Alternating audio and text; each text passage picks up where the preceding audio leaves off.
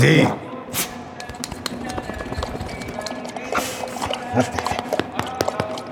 Most még jó, mert nem fagy. A január a legrosszabb. Akkor vannak a legnagyobb hidegek.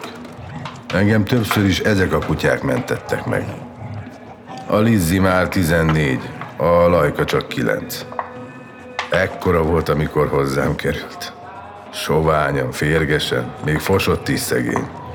Azt hittem meg sem marad. Így elfért a kabátomba, akkora volt. Aztán látod, itt van. Itt vagyunk. A lajkát megörököltem. Meghalt a gazdája. A negyedik telet húzom ki sátorban. Ezek melegítenek, ott fekszenek mellettem. Ha érzik, hogy hűlnék kifele, addig nyalják az arcomat, amíg fel nem ébredek. Eddig mindig felkeltettek. Még akkor is, amikor nagyon részeg voltam, mert volt azért olyan is. Bögdöstek, nyűszítettek, aztán csak felébredtem az anyjuk istenit. Mert ezek nem hagynak meghalni engem. Tudják, akkor nekik is annyi. Akkor nekik se lesz több kaja. Amikor télen felkeltenek, mert hideg a pofám, akkor nem megyek ám ki a sátorból, csak így kúszok ide-oda félkönyéken, amíg vissza nem jön belém egy kicsit a meleg. Olyanok ezek, mint a, hogy is hívják, a szénmonoxid jelző. De vigyázok is rájuk, ne félj. Nem nyúlhat ezekhez senki se egy ujjal se. Ők az én gyerekeim. Azért nem megyek szállóra se, mert oda őket nem lehet bevinni. Hát akkor még mit csináljak? Mondjad meg. Két évvel ezelőtt lett volna egy állás. Éjjel jött kerestek a keletinél egy építkezésre. Adtak volna egy helyet fűtött konténerházba, de az volt a kikötés, hogy a kutyákat nem vihetem be. Kint kellett volna őket hagyni az udvaron, érted? Kértem egy nap gondolkodási időt, aztán mondtam, hogy nem megyek. Nem én. Vagy jöhetnek be velem ők is, vagy nem vállalom. Azt mondták, hülye vagyok. Magam alatt vágom a fát. Más bezzeg örülni egy ilyen lehetőségnek. Hát akkor menjen más. És jöttünk szépen vissza ide. Hát kibírtuk, látod. Nem mondom, hogy könnyű volt. Ez a pár hónap mindig húzós, de napközben leszoktunk jönni ide az aluljáróba. Itt melegebb van. Csak az a lényeg, hogy ne üljél le, érted? Vagy ne tegyél magad alá kartont. Mert az már olyan, mintha életvitelszerűen lennél itt, érted?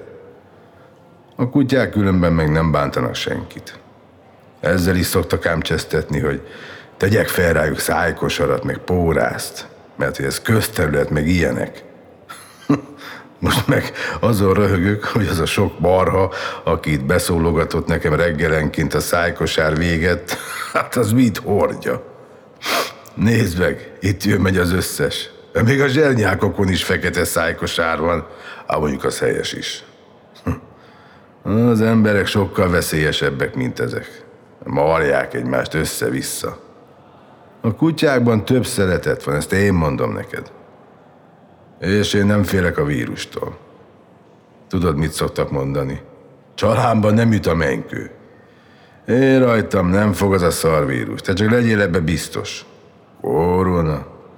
Oda ne rohanjak. Ele kapjam már, akkor érezzek itt a király, érted?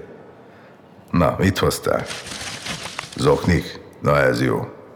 Ebből hozhatnál többet is. Mert a lábam mindig átvizesedik, aztán nincs ahol megszállítsam. Fönt a Lidl szellőzőinél régen lehetett, de most ott van két csávó. Szardragosok. Azok nem engednek oda senkit. A bolt időnként elzavarja őket, de vissza szoktak jönni a meleg véget. Ez is jó. Eláll. A kekszet bele szoktam darabolni a kannásborba. Nagyon kilazultak a fogaim.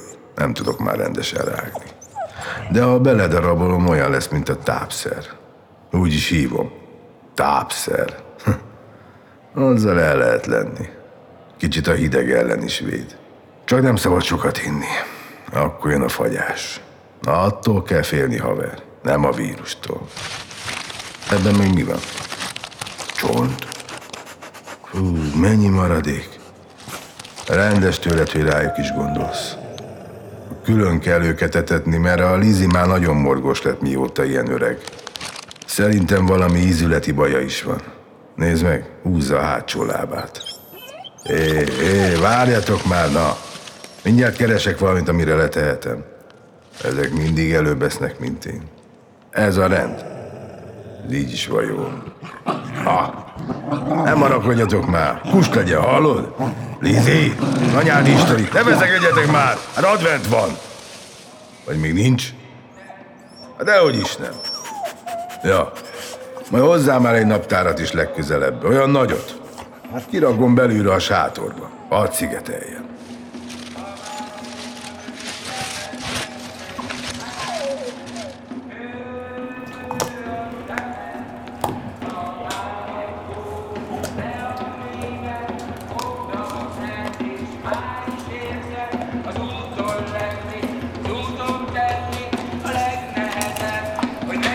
and shall meet again.